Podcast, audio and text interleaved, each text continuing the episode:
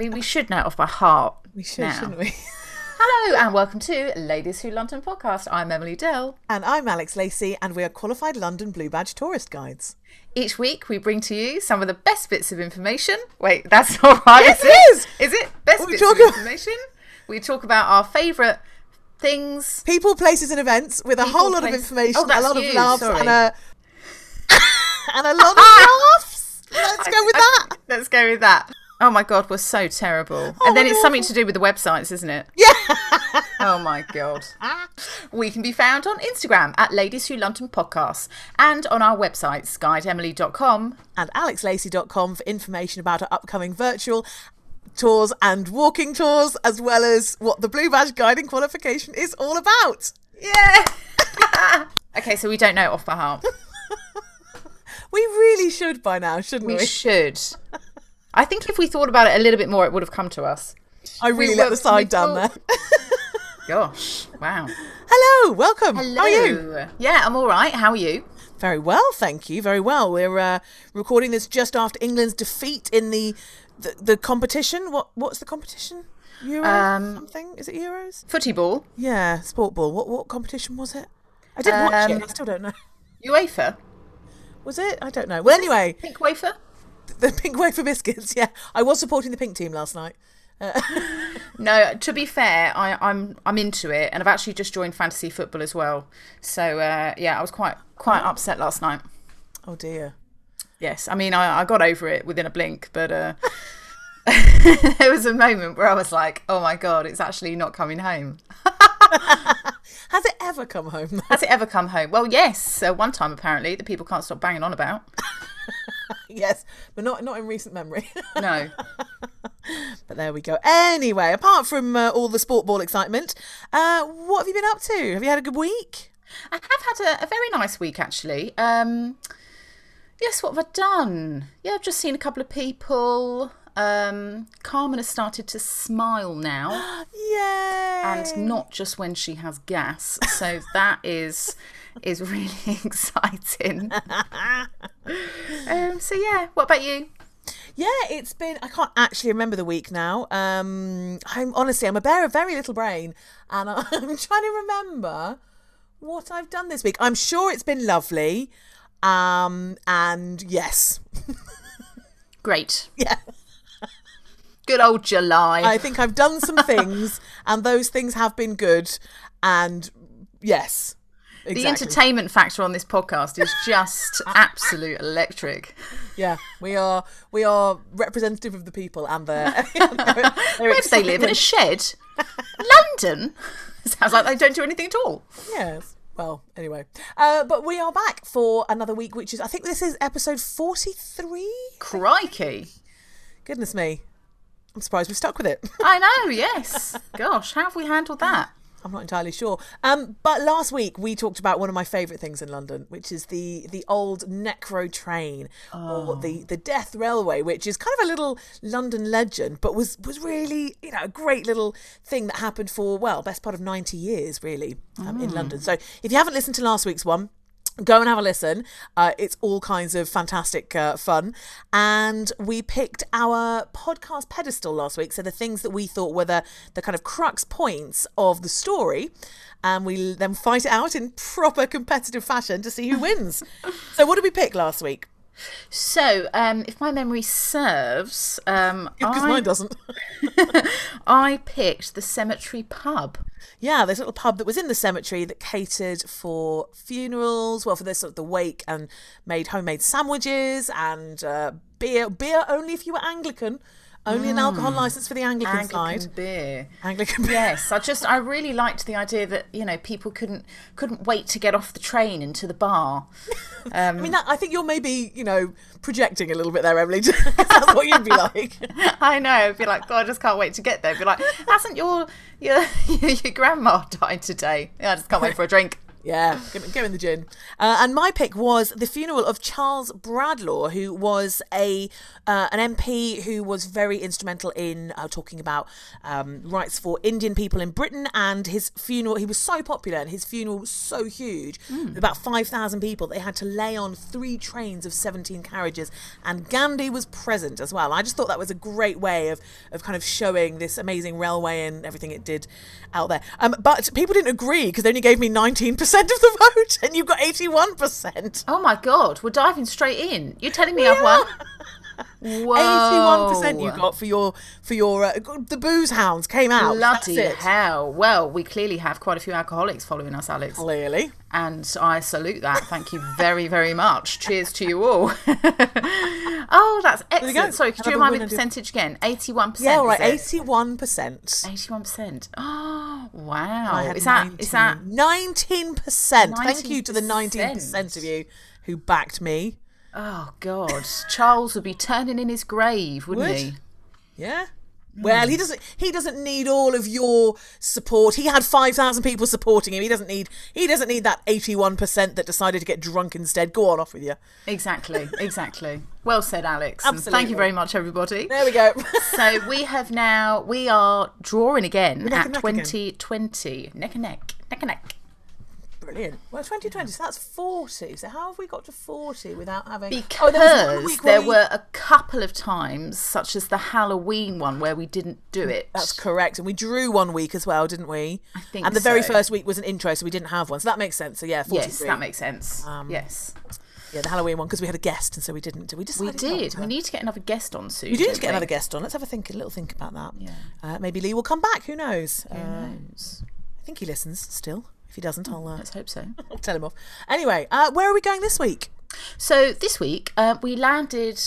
Where did we land? We landed on the South Bank, didn't we? So I No. decided to talk about quite a gigantic event, and actually this year is the 70th anniversary of this event, and it's called the Festival of Britain. Huzzah! Now, do you know much about the Festival of Britain?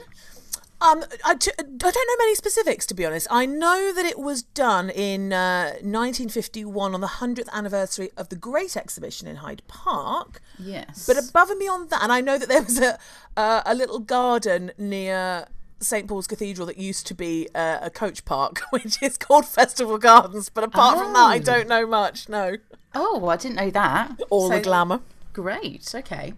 Um, well, I mean, this festival was absolutely huge, and rightly said, 100 years after the Great Exhibition in 1851. And the Great Exhibition was basically a huge world fair where you went around and you saw wonderful textiles and objects from China, uh, things from America, fire engines from Canada, that kind of thing. Where this was all about Britain. And it's 1951, so we're six years after World War II. And London is a pile of rubble still. Yeah. it's a very bleak time. I mean, obviously, people are incredibly relieved about the war being over. But to look around, it's very grey. You've got just buildings that are still in ruins. There's not much money about. Things are still being rationed. So something was needed to, you know, give people a little bit of hope, a little bit of excitement, for heaven's sake. And not football because clearly that never happens. Yeah, nothing to do with footy ball. Um, and this idea was actually discussed as early as 1943. really? Yeah, so that. I kind of think they've got other stuff going on right there. Well, exactly, which is why it didn't kind of get going until 1947 because they thought, well, hang on a minute, we have actually got a few things to do. um, so um, the person who was quite instrumental for getting this going from 1947 was the Labour MP and Cabinet Minister Herbert Morrison. And he was fully in charge of the festival and he wanted it to be humongous. And his grandson actually was the one who was responsible for the Millennium Dome. really? Yeah, a oh, man Oh, called dear. Peter Mandelson. So, yeah, he was That's his his grandson. grandson. I That's had no grandson. idea. Also a, a member of parliament. Oh, Yeah, yeah, absolutely.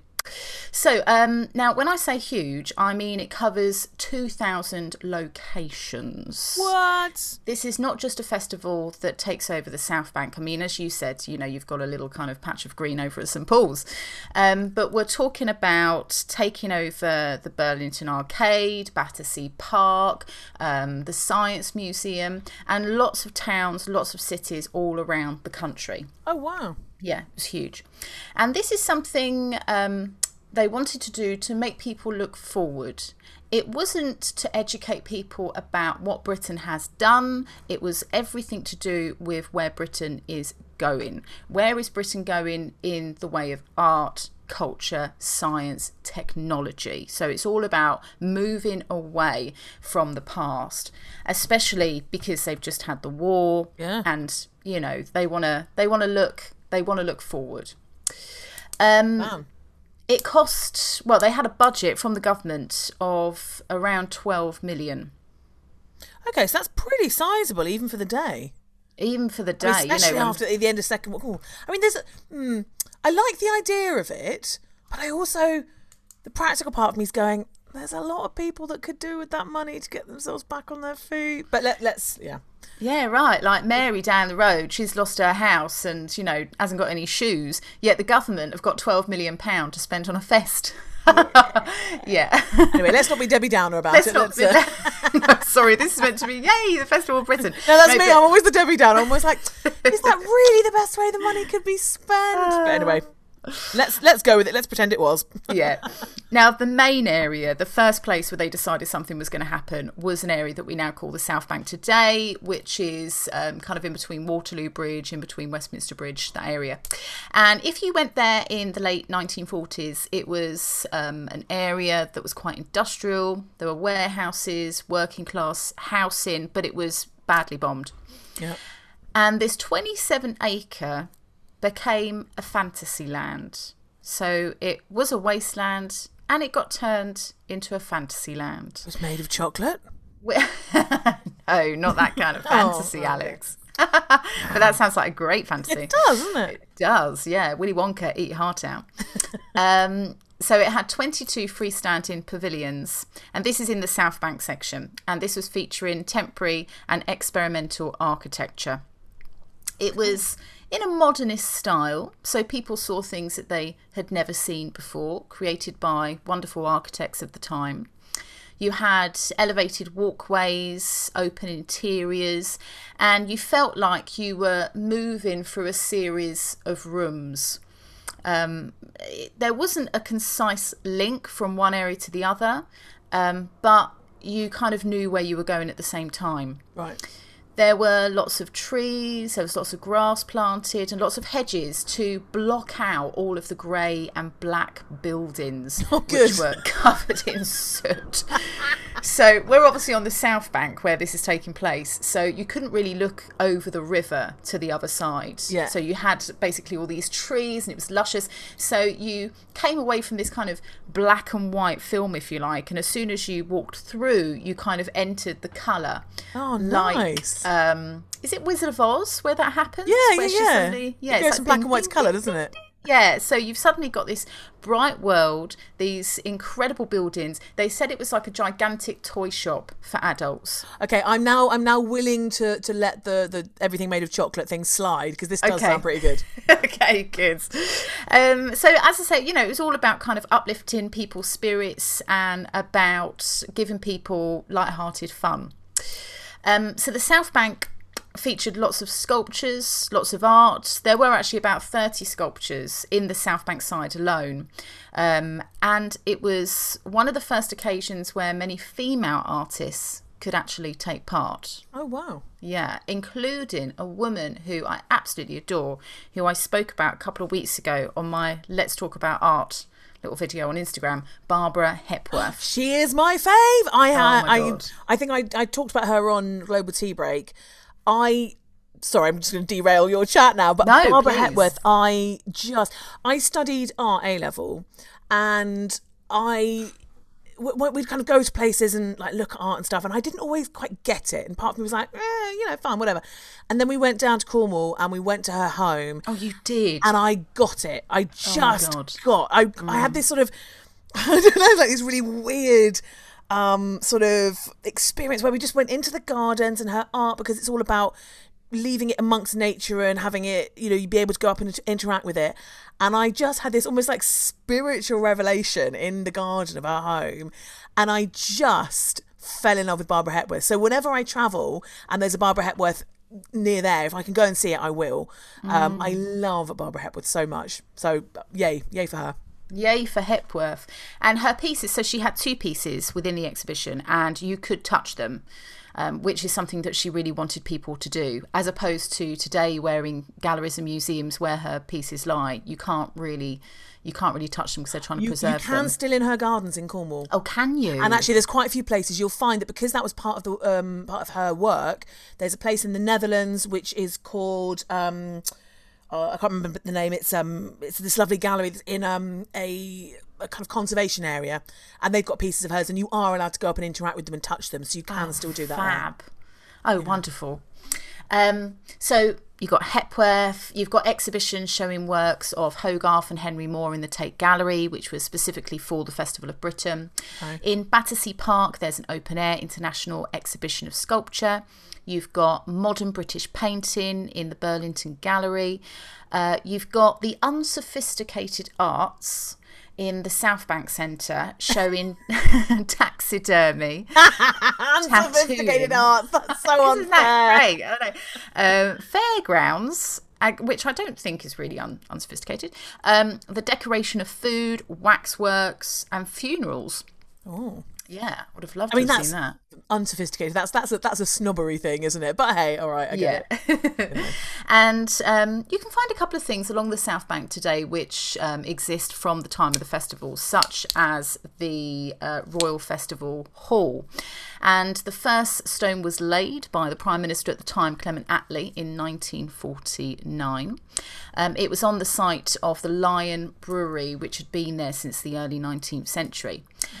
And this building, which today hosts all sorts of performances, um, they have charity events, world music, all sorts of different things, was known, and I guess still known as the egg in the box. Never heard that. That's hilarious. Yeah, and this is because the auditorium in the middle is quite separate to the architecture around it. It's quite different. So it's it's like something is kind of placed in the in the building that okay. not necessarily um, connecting with the building. Yeah. Yeah. Um, and also, it was the first building to be Grade One listed after the war. Oh wow. Yeah. Have you been in? I have. I've actually performed at the Royal Festival Hall with my choir a few occasions. Oh my Yeah. god! How wonderful! Very nice. Um, now, if there was an image for the Royal Festival of Britain, or the Royal Festival, the Festival of Britain, let's call it the Royal. Um, it Upgrading it there, Emily. Aren't I? Um, it was probably the Skylon. Now, do you know the Skylon? Oh yeah, yeah, yeah. It's still. It's. I assume it's the same building still. No, it's not a building. So it's Oh, then um, no, I don't. It's basically a sculpture. So it's a cigar-shaped aluminium clad steel tower. Try and get that into my head. Um, 300 foot high. Right. And it basically had um, these kind of um, kind of guide ropes which made it which allowed it to stand up vertically and the Oh, guide so a, li- a little bit like the London Eye, those sort of big steel cables that come Yes, down. Yes, exactly. But Right. um, a, a lot thinner to the point that if you were only a few meters away, you couldn't really see the guide ropes. Okay, yeah. So it almost looked like it was just floating. Ooh. And seeing this in 1951, you know, people were just dumbfounded by how on earth it could it could uh, stand up and not fall down. Um, it lit up of an evening time, so that was probably quite a spectacle to see. Um, and it was between Westminster Bridge and the Hungerford Bridge Okay. there until 1952 when Sir Winston Churchill says this needs to be scrapped. Boo. I've actually just looked up a picture of it. Yeah. It's brilliant. It looks like some kind of UFO. It does. And initially it was going to be horizontal, so it would have looked even more like a UFO, but they decided to put it uh, vertically. So you've just got this That's kind of uh, yeah, it's almost like um like a diamond has been squashed. Yeah. It looks like a sort of. Um, have you ever seen the film Arrival? Yes. So it reminds me of that, that sort of almost kidney bean shape. Although it's at this, uh, the Skylon looks a lot sort of more squished, but this this spaceship that comes down is sort of this kidney bean thing that floats above the surface. Yes, no, It- that's, that's what it's reminding me of, a little feel. bit That like is that. the feel of Yeah. the arrival because there's nothing underneath the spaceship, is there? No, so no, it's there's- floating. Uh, yeah, Yeah. A, a gap. Yeah, that's what this looked like, um, and because it was so tall, you know, you could see it, see it for miles. So it would have been quite, quite spectacular. Um, but it was um, sold for scrap. Flipping L Churchill, come on. It was toppled into the Thames. Aww. Yeah. Very ignominious. and it was actually not all of it, but some of it, some of the aluminium was turned into kind of spoons and different decorative things that you could buy with an inscription saying, I was part of the Skylon. so I wonder where they are, languishing in bottom drawers somewhere. Yeah, probably. Hilarious. Now you've also got the dome, and this was the Dome of Discovery. And when I was looking into this, it made me think of the the globe that was in Leicester Square. Do you remember? Yes, I was. It's funny. I was thinking about that just at the start of this because having been through Yeah. Leicester, well, near Leicester Square yesterday with all the football fans, I was thinking about that. Um, yeah, God, you're amazing. brave going through there yesterday. I didn't know. I well, I was doing a walking tour. and We finished at Piccadilly, and I, I went past it. I didn't did not go through it because I thought that would. Ah, gosh, it would was so be- rowdy. I was over at Liverpool Street station in the morning, and there was a guy before eleven o'clock swigging out of a bottle of wine, a wine bottle. He had no top on, Classy. one shoe, and I was like, Christ. You need to tell Nick not to do things like that. I know, right? I was like, I am not walking with you today. I'm four steps ahead of you. Give me that wine bottle. Stop hogging it. Um, anyway, so the Dome of Discovery. Now, this was huge. So it had a di- uh, di- d- diameter, get my words out, diameter of 365 feet. It stood at 93 feet high. And when you entered, you went down this huge escalator. So it's quite dramatic. Okay. Um, it was made out of aluminium. Um, and you also had lights within the aluminium. So at night time, all the little kind of spotlights would light up, and it would also it would kind of look like, I presume, if you were say on the other side of the river, lots of little stars that were quite low, quite low down. Yeah. Okay. Um, this was quite new to see as well. You know, lights that had been embedded into aluminium. There were lights embedded into the concrete buildings as well. So yeah, very impressive. And so Um, when you said it was like the one that was on Leicester Square, which if people haven't listened to that podcast, that's I mean a few months ago now that we talked Mm. about it. Was it the same kind of thing then? Well, so inside it taught you about the land, the earth. I mean, that one in Leicester Square, on the inside, you had the map of the world. Yeah. You didn't have that here at the Dome of Discovery, but you could learn about uh, our planet Earth, learn about the um, the sea, the sky, outer space, the physical world, the living world, um, but in a different way. Gotcha. These you would see. Um, propellers, you would see telescopes, you would watch films, which is to do with the sea, um, things like that. Wow. The architect said that the dome was a kind of mathematical poem. Okay. okay. I, I'm, I'm assuming he knows what he means by that. I, I don't really know. no one questioned him. They just was like, "Yep, cool." Go with it. Yeah. Yep. Um, now you also had a pavilion which showed all sorts of furniture that you could have in your home. This in is all garden. on the South Bank. This bit. This is all. This bit is all in the South Wow. Bank. Yeah, all in the South Bank. So huge. Um, and this was very much loved because you've got to think we're just after the war. People don't really have much. People don't have that much furniture. They don't really have things on their walls. Um, decoration, people aren't really that bothered about. So suddenly they're going into this pavilion and they're seeing wallpaper and patterns and furniture and it's giving people um, a sense of taste and what is in style and what you could you know what you could buy what you could aspire to.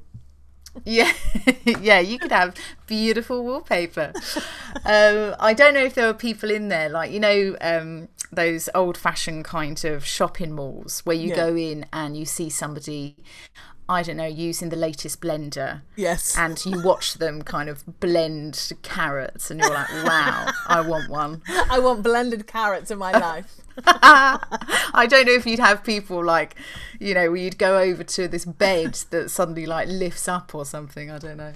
You're back, you're back to the uh, uh, to the, amazing um, bed in Justin James, aren't you? Celestial bed, bed. Yes, I do think about that at least once a day. So there we go. That's my quota.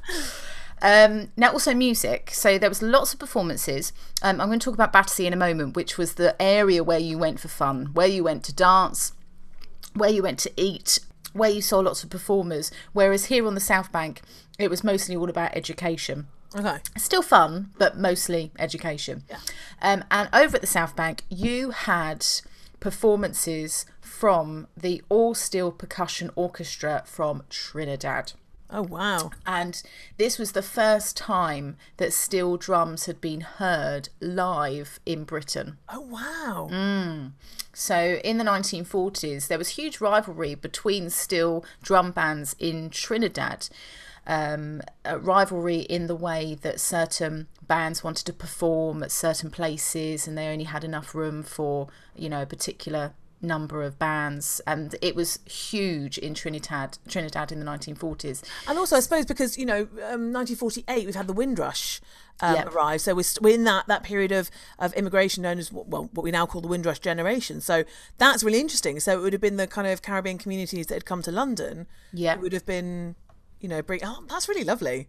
Yeah, yeah, really nice. Um, and in Trinidad, um, Britain basically uh, sent over a, a request and said we would like one steel drum band to come over to Britain. Oh wow. So I don't know how they picked the all steel percussion orchestra. I don't know if there was kind of like an audition process or what, but they were the ones, and um, you know there were quite a few of them. I think there were uh, about a dozen performers altogether. They came over to Britain and performed. And you know, people kind of uh, gathered around them, saw them with their, you know, the top of bin lids, which apparently looked rather rusty, and the band um, didn't really have time to to repaint them. And suddenly they started to play, and everyone couldn't believe the sound. Everyone was looking underneath the bin lids, thinking, "Is this a recording? Where is this wonderful sound coming from?" Because it was the first time they'd heard um, that kind of music. Oh, that's hilarious. Yeah, and people people loved it. Yeah, That's wonderful. I I love that idea of, you know, including the sort of immigrant communities in Mm. celebrations. That's fantastic. Yeah, absolutely. Now, also, if you go to the South Bank today, you'll find the BFI, the British Film Institution, which is where I once worked. Did you behind the really? bar. I did. Behind yeah. the bar, Behind the bar. Yeah, loved it. Um, and where you have the BFI today is where you had the Telekinema. Now, this is, of course, 1951. We've only had the television for, what, say, 25 odd years.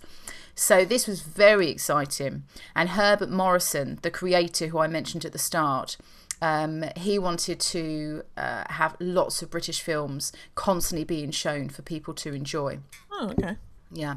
So um, this was one of actually the most popular attractions. Uh, I think about 500,000 visitors in the space of six months, which was how long the festival went on for.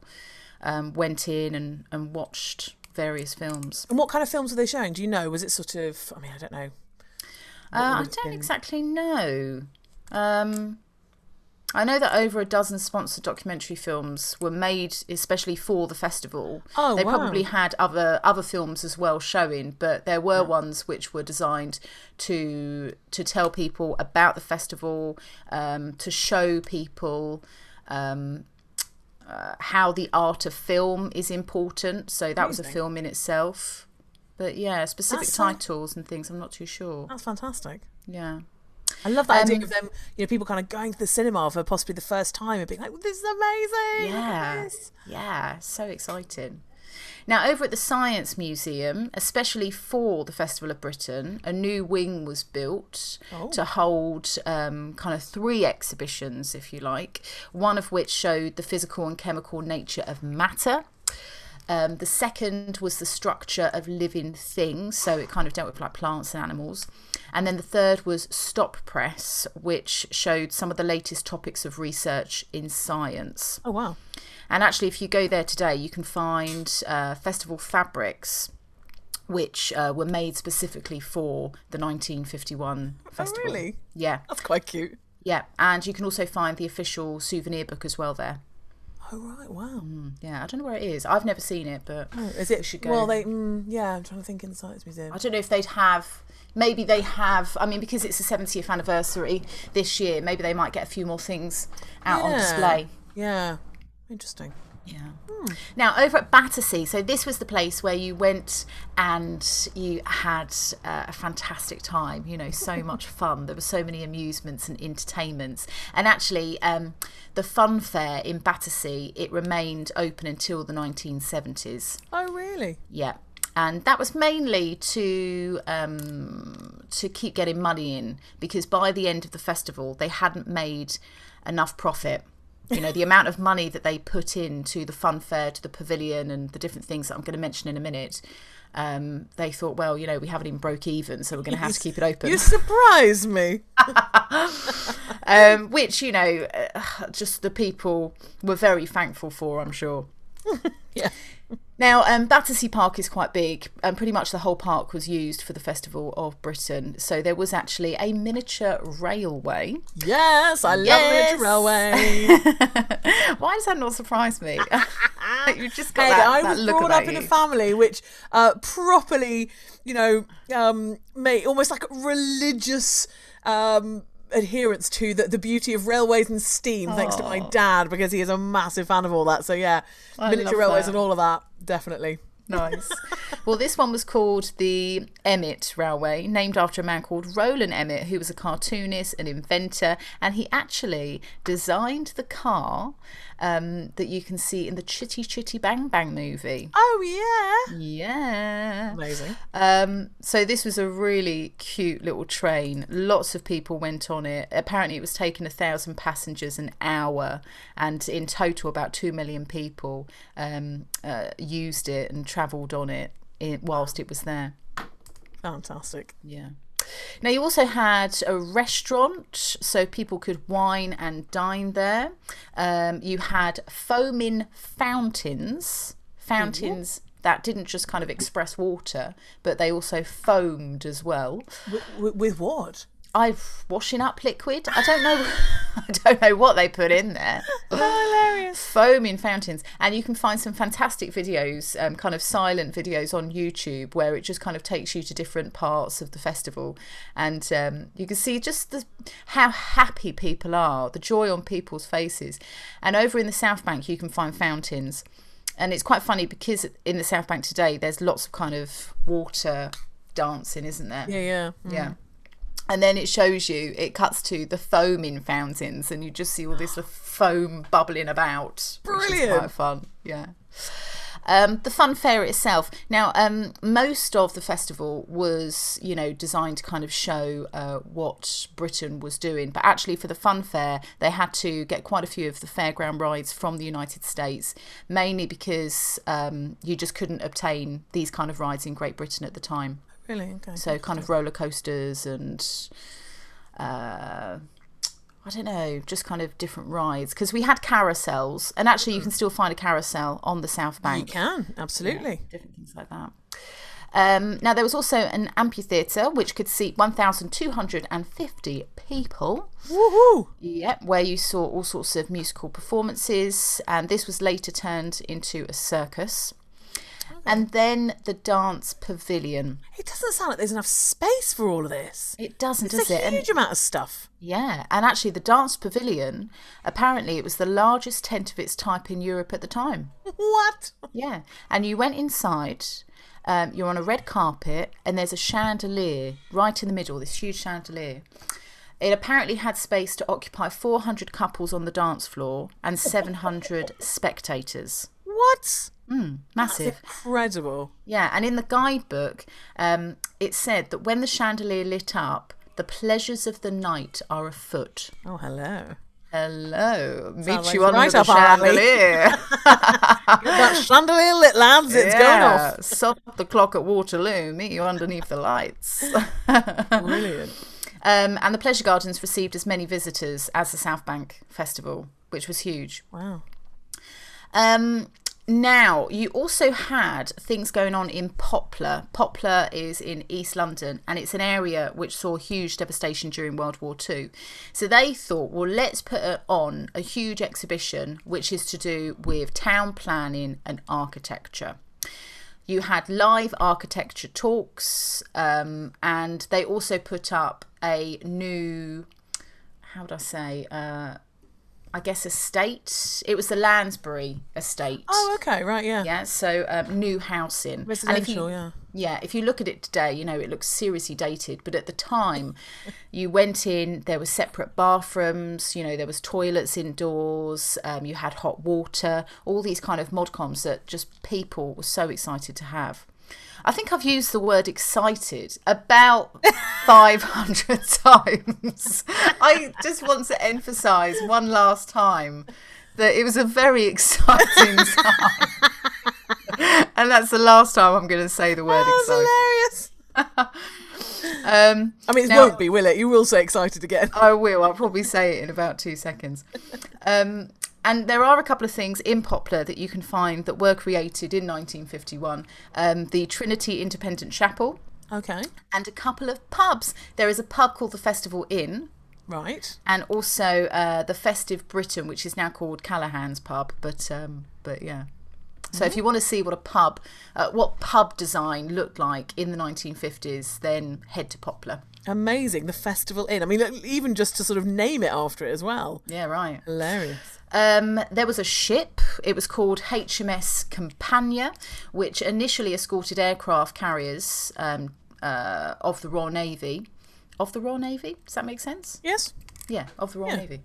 Um, uh, I might not say the word excited, but I am losing the power of speech. Um, and so eventually it was used as a floating exhibition hall for the Festival of Britain. Fantastic. And it toured everywhere. It went to Dundee, Newcastle, Hull, Plymouth, Bristol. And on it, you could learn about the land of Britain, um, things that have been discovered in Britain, and people at home as well. so, wow. things that people are doing on land. Amazing. Um, and before I kind of close, a couple of other random things. There was an exhibition about Sherlock Holmes. Oh, yes. I know about this bit. Go on. I love it. It's great. Oh, I don't know much about it. All I know is there was an exhibition about Sherlock Holmes, which um, part of which is now owned by uh, the Westminster Libraries, which is where you can find information about it, and um, you can see kind of little clips and um, different items in the Sherlock Holmes pub from the festival. But I don't know. Do you know anything? Well, it, yeah, it's to do with the pub. They had this sort of, I say replica, although obviously Sherlock isn't a real person. They had this replica of what would have been Sherlock's study, and the Sherlock Holmes pub, which was not called it at the time. I think it was the Northumberland Arms or something, and was linked to a hotel. Um, bought it and they installed it on the first floor of the pub, and it's still there today, and you can go and see it. Oh, amazing! It's hilarious, and it's quite like it, it's it's brilliant because it's stock full of so many little details. But in the corner is this really quite horrifyingly creepy sculpture of Sherlock, Oh God! and he looks like a sort of like a corpse of some description. It's really funny. You, you look at the whole study, you're like, oh, this is really cool, and then you kind of go, oh, and you see him in the corner. Um, but yeah, but it's still there. And then they've ta- changed the name to the Sherlock Holmes pub, and they've engraved the windows as well with all the stuff. So that's yeah, I just remember. Oh, a little- excellent! Oh, nice. It's and that's just off of um, Trafalgar Square, isn't it? Yeah, just below Trafalgar Square on Northumberland Avenue. Um, and it's yeah, it's, it's a good little pub actually. Recommend it. Nice. Um, something else that was put on was two trains. It was kind of excursions taking you to places linked to William Shakespeare. One of the trains was called the William Shakespeare, and the other one was called the Merchant Venturer. I feel like there's better options they could have gone with, but all right, Um, Right. let's let's uh, let's. Um, let so fly. one of the trains went to Stratford upon Avon, and one of the trains went to to Bristol. Um, and the merchant of, of the merchant venturer remained in service until 1961. Now, in total, um, bearing in mind it was there for six months, they said that the population um, or the population, the amount of people to attend the festival was 49 million. Whoa! Mm. And I assume that's across all the sites across the UK, not just in London. Not just in London, no, Yeah. across the sites. And the festival site, uh, being mainly the South Bank, over the next 30 years is developed. And today, you know, we've got the South Bank Centre, you've got the Royal Festival Hall, you've got the National Film, Fil- uh, Film Theatre, sorry, um, the Hayward Gallery. So, all sorts going on. And also, the festival was the first place to have soft toilet paper. Woo! Yeah. And I'm going to end on to that. What? As opposed to um, roof tiles. It's a, it's a carpet, you know. Now, also, Alex, I'm not too sure if you know this, but this is pretty important and should not be missed that it was at the Festival of Britain in 1951 when the Blue Badge qualification was started. I was wondering if you were going to get to that. yeah, the guiding qualification. that? Yeah. For all these people coming in, and, and I think it was, they were red badges in London originally, weren't they? And then it moved to Hmm. the blue badge. Um, but that's where we all start. Well, obviously not you and I, but uh, that's that's where the whole thing starts from. Where it all began. I think it's quite so- cool, actually. Yeah, it is cool. yeah. Festival of Britain. Amazing. Oh, and also, um, so uh, a gentleman who was somebody that kind of would write uh, for newspapers and um, had different books. He was called William Feaver. He described the festival as brace legs, indoor plants, lily of the valley, sprays of light bulbs, aluminium lattices, Cotswold type wailing and picture windows, flying staircases, blonde wood, the fawn, the spike, the molecule. Sounds like he'd be fun at parties. Oh dear. And of course, uh, what I like about it is that that, that legacy of culture and fun has, has carried on because, of course, the South Bank is known. Like you say, you've got the Royal Festival Hall and everything else there. And we had, you know, there used to be the South Bank Show, which was all about culture. It's, it's kind of a, a cultural heart of London, which is, is really quite lovely. So that's quite a legacy Yeah. for that festival to have. Even if it didn't make tons of money and blah, blah, blah, all that kind of stuff, or didn't even break even. Um, that's a great legacy to have. And do you know if there are many sites across other towns and cities in the UK that are still there that are linked to the Festival of Britain? I don't know. I'm sure there would be. I mean, actually, um, because a lot of it was to do with town planning and housing, and I guess in terms of, um especially after World War II, when everything came down, they wanted people to know that the government is doing something about moving forward with creating better homes, creating flats, and Harlow, which is where I was born, actually. That's where one of my best friends lives, actually. as well. Oh, really? Oh, okay. Um, and quite a few other places. It really kind of shows you that Festival of Britain style. Lots of concrete and uh, t- uh, and high rises. All the glamour. All the All glamour. the glamour. All the glamour. Amazing.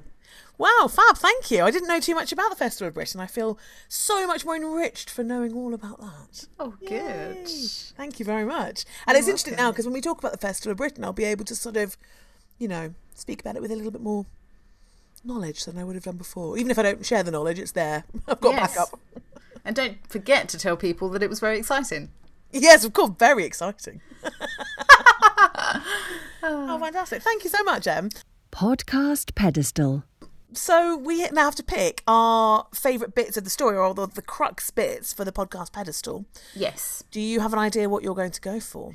There are a couple of things. Okay. But I think. Do you want to go first? No, because I'm not quite sure yet what I'm going to go for. Okay. So I would like to go for the steel drum band. Ooh, nice. Yeah, that's a really lovely idea. I like that. Um, I like the reaction, the reaction of the Britons, the Yeah. Brits, hearing that music for the first time, and looking under the drums for where the music's coming from. yeah, for this kind of recording and not really believing it and thinking, what on earth is are these men about to do? They've got these bin lids. Who, you know, where have they come from? This is. You know, interesting. Let's wait and see what happens. And then suddenly, da-la-la-lung, da-la-la-lung. That's amazing. And there is actually a song by the group that you can find on YouTube, which is all about the festival. They sing all about London and like the wow. double decker buses and Yeah. I mean, maybe we can try and share a, a clip of that on. Um, Yeah, on if you can find it, yeah. Great. That's your job. Oh, yes, of course. Yeah. what am I going to go for? Oh, there's so many great options. Um, I'm tempted to. Oh no. Okay. Oh, I I really like the the um, alien style sculpture. What was that called? The the skylon. Oh, the Skylon. Yes, that's a good one. Quite like that. Um, I hmm. Do I want to go for that? I'm also quite tempted just to go simply for the sheer number of people who went because I think that's quite a good indicator. But uh, no, I think I'm going to go for the Skylon because that's kind of intrigued me. This huge structure that I really wish was still around now. It would be brilliant. Um, almost sort of boomerang looking thing sticking up in the sky. Because I've just I've looked at some pictures of it, and we'll try and share some on uh, on our Instagram. Uh, to try and swing the vote. Um, No. no, I'm joking. I'm joking. Oh no, well, it's okay because if I put if I put up um a little bit from the steel drum band. exactly. We'll do. Yes, yes, yes, yes. Um, it's enormous. It it just the, the pictures that I looked at. It, it's just towering. yeah, how I mean, how tall did you're say it was? Three hundred foot. I mean, that's enormous. It is. Uh, If you are on the other side of the river, you know, and bearing in mind you've got hedges, so you can't actually see everything. You're going to see the top of the dome, and you're going to see this humongous cigar-shaped thing. I mean, it re- and it looks incredible. It looks, it does look like such an alien craft, and I think for me, that is.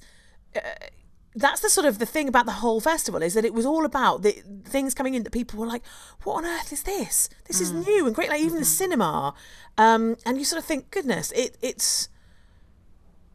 Yeah, I mean, what 300 feet? So the, the London Eye is about 440 feet, isn't it? So if you think about how huge that is and how much that, so it's about two thirds of the height of that. Or I, I Yeah. do the maths on that. Four fifths? I don't know. Whatever. It's it's almost as high as that. And it's this sort of alien thing. It would be like, oh my goodness, it, it would be, to quote you, exciting to see that Exactly, exactly. towering over London, especially at, at night. It looks like from the photos that it was really lit up and just Mm. looks otherworldly and amazing. Would be would be a real sort of it would grab your attention definitely. So I'm gonna, I, yeah, I'm going to go for Skylon. I think that's a very good one. It's a very good one. Fantastic. Okay, There well, those are your we'll choices, everyone. So it's either Skylon, which is the 300 foot tall alien type sculpture, or the uh, steel band from Trinidad, which I think is a great choice as well. Not as good, obviously, but you know. Well, we'll see, won't we? we'll see what the public think. I think I think that's going to be quite a tight one this week. Maybe so. good choices. Maybe so. We go. So, before we move on to the Wheel of Destiny, uh, what have you got coming up? Have you got anything that is. Well, I've still got my. I was just saying the same thing over and over again. Uh, if anyone wants to come on my Rotherhithe walking tour, um, it's on the 15th, 22nd of August, both at 11 o'clock, hour and a half, £15 per person. And you just need to go to my website and book. Brilliant. Yay. Yay. And you?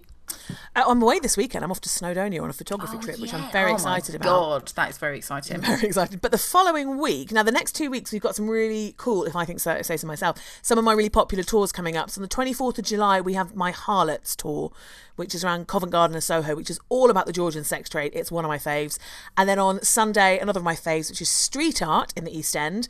Um, and then we are doing, because it is coming into the summer, we're going to do a Harry Potter film locations one on the 1st of August. Da, da, da. That's the one. So if anyone wants to, any Potterheads out there want to come and do a little bit of pottering around London, please do come and check out my website and then see all the other dates um, coming up as well. There we go. Perfect. Perfect. The Wheel of Destiny. Lovely. So it's time for the Wheel of Destiny. Yes. And it's my go this week, isn't it? Or next Yes. week, rather. Um. So I feel like I've done two railways recently. have. So I maybe won't do a railway. You're going to stay still this time. I'm gonna stay still. Um, I would probably we've done quite a few places and, and events, haven't we? So I might be looking at a person or group of people, possibly. Um, so yeah, I think that's. I'm gonna look at something along those lines, depending on where it lands. Okay. I'm going for it, Alex Lacey. Go for it. Mm, Bloomsbury. Bloomsbury. Oh yay, okay. Oh no, tell you what, yes. So there's quite a few really good options in Bloomsbury. There's all. There are. I mean, we There's did a while ago. We talked about um, Virginia Woolf, didn't we? Which was did. Uh, one of your weeks, which was great. Um, but I haven't done anything lately on a person of colour, and I am a very, uh, very much an ally in in every respect of all different kinds of marginalised communities, and I really want to do some more um, history of colour. So I'm going to pick a lady who is linked to Bloomsbury who had um, a plaque that was unveiled to her just, I think, last year or maybe earlier this year. Um, a lady called Noor Inayat Khan, Ooh, okay. Who was a uh, British spy during World War II. And she was a radio operator and one of the very first Muslim women to serve as well. So um, Ooh, I, talking excellent. her because she's basking arting. Great. Well, I look forward to that. Fantastic. That'll be it for next week. Noor Inayat Khan. Amazing. Well, thank you very much, Alex. It's been Thank lovely. you. Thank you very much for a lovely um, Thank chat. you. Yeah, no worries. Thank you, everybody, for joining us today. Absolutely. And we will see you next week for a chat about Noor Inayat Khan. Stay safe, stay sane, and we will see you next week. Have an exciting week. Bye. Bye.